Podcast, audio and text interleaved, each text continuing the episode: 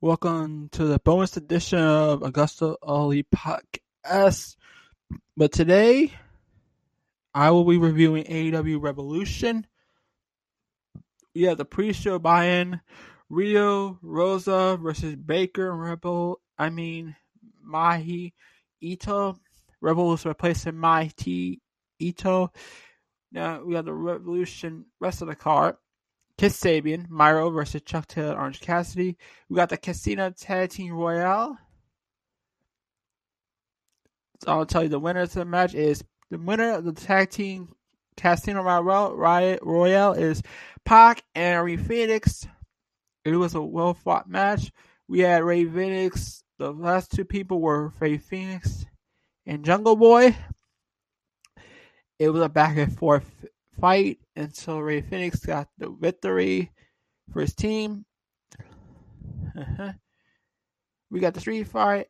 Darby Allin versus Team Taz. We got the money match. Hangman versus Hardy. We got Face of Revolution ladder match. Cody versus Penta versus Scorpio versus Archer versus Max Caster versus the six new signee Ethan Page. The AEW Tag Team Title match. Young Bucks versus MJF and Jericho. Women's Championship, Hikaru Shida versus Ryo Mizunami. We got the AEW World Championship, exploding buff, ba- barbed wire death match. Omega versus Moxley. We start with we start with Sabian Miro versus Chuck Taylor Cassidy. The match was well fought. It was pretty good.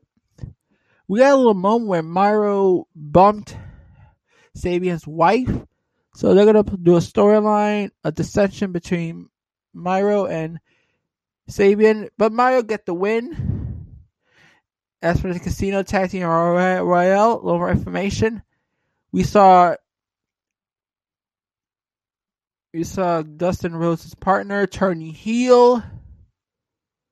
The the man known as the Apple somewhat Apple guy who uh, train training superstars at the Nightmare Factory. You y'all know him already, so we got the street fight. Alan's name was T Taz. The, the street fight was okay. It was well fought. It was amazing cinematic actually. It was I think it's well apart with the with the the Boneyard match. Well apart. Actually, I think, in my opinion, Hope you know everyone's gonna hate me for this. I think the the cinematic Street Fight is way better than the, the Boneyard match.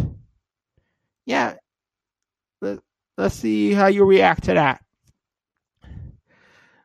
The big money match: Hangman versus Hardy. Hangman Hardy put out a good fight. Hardy worked on Hangman's arm. We had the Dark Order got involved. Hangman got the victory and celebrated with his Dark Order buddies. So we they are slowly they're building Hangman versus Omega. Mm-hmm. Yep, they're building up to it. I'm thinking all out or double or nothing. We got the face of the Revolution ladder match for the TNT.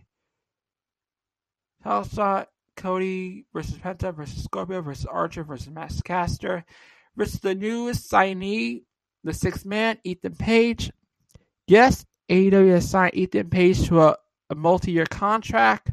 You'll be seeing him a lot more, so get used to him. Scorpio got the victory and now will get a title shot up against Darby Allin this coming Wednesday. Come see on Dynamite. Mm-hmm. The AEW Tag Team title match, Young Bucks versus NJ and Jericho. The match near the end of the match, Guevara interfered, and the Young Bucks managed to retain the titles, pinning Jericho, still the tag team champions, Young Bucks. Women's champion Shida versus Ryo Mizunami. Shida got the win after a hard-fought back-to-back match. The post-match, it was interference from from the Vixens. We had Britt Baker, Maki Itoh interfering, and Thunder Rosa come to the aid, and so now it comes to a six man tag. I cannot wait for this coming Wednesday Dynamite. Mm-hmm. And now, Mm-hmm. Oh yeah, we have the AEW World Championship main event, exploding barbed wire death match, Kenny Omega versus Jon Moxley. This was the most gruesome, grueling, bloodiest match you ever seen in your entire life. It was it was sharp, it was rough, bloodiest thing you ever seen. I hope I can see the replay of it. But it is blood gushing experience you ever will have in, in pro wrestling as a pro wrestling fan. So after the match end, it was Gallows and Anderson and Mega attacked Kenny Omega. I mean, Jon Moxley kept attacking Moxley. The countdown to the bomb was exploding. Then there was Kenny, Eddie Kingston got jumping the cover to protect Moxley. But we had a dud explosion. So there was no real explosion. We had a dud. Post post match, we had a post match with Kenny with Jon Moxley had a, a harsh I mean a promo, a post match promo. It was pretty good. But here's the thing. That explosion was a dud. There was originally gonna have a real explosion, but I think the problem was it was a botch. It got botched, so so any so that could be a mistake on AEW's tech's hand, technicals hand. So please don't hate them that for that. It's a new company. Is it's not like WWE. So please please try to calm down the hate. And you know, athlete, this was a good pay per view. It was a good pay per view. It was a good pay per view, but it was decent regardless. The cinematic match I talked about was a two thumbs up. That's how you do it. The opening match was good. A lot of I saw a lot of guys standing around waiting for the move to happen. That's a little bit awkward. Archer staying on fours for the ladder for about three minutes was to me was kind of awful. The win match was great, as I talked about. But the one little issue that she was smiling too much. That was my little issue. And after that, the chest slaps were ridiculous. And the sixth main guy, the signee, the multi-year signing that we're to sign was actually Christian. It's not Brock Lesnar, Josh or CM Punk, or Kurt or Bully, or Bubba Ray Dudley, or R- RVD. I'm sorry. All right. Tony Khan should never hype things, things up, but we're here to enjoy the pay per view. Just enjoy it.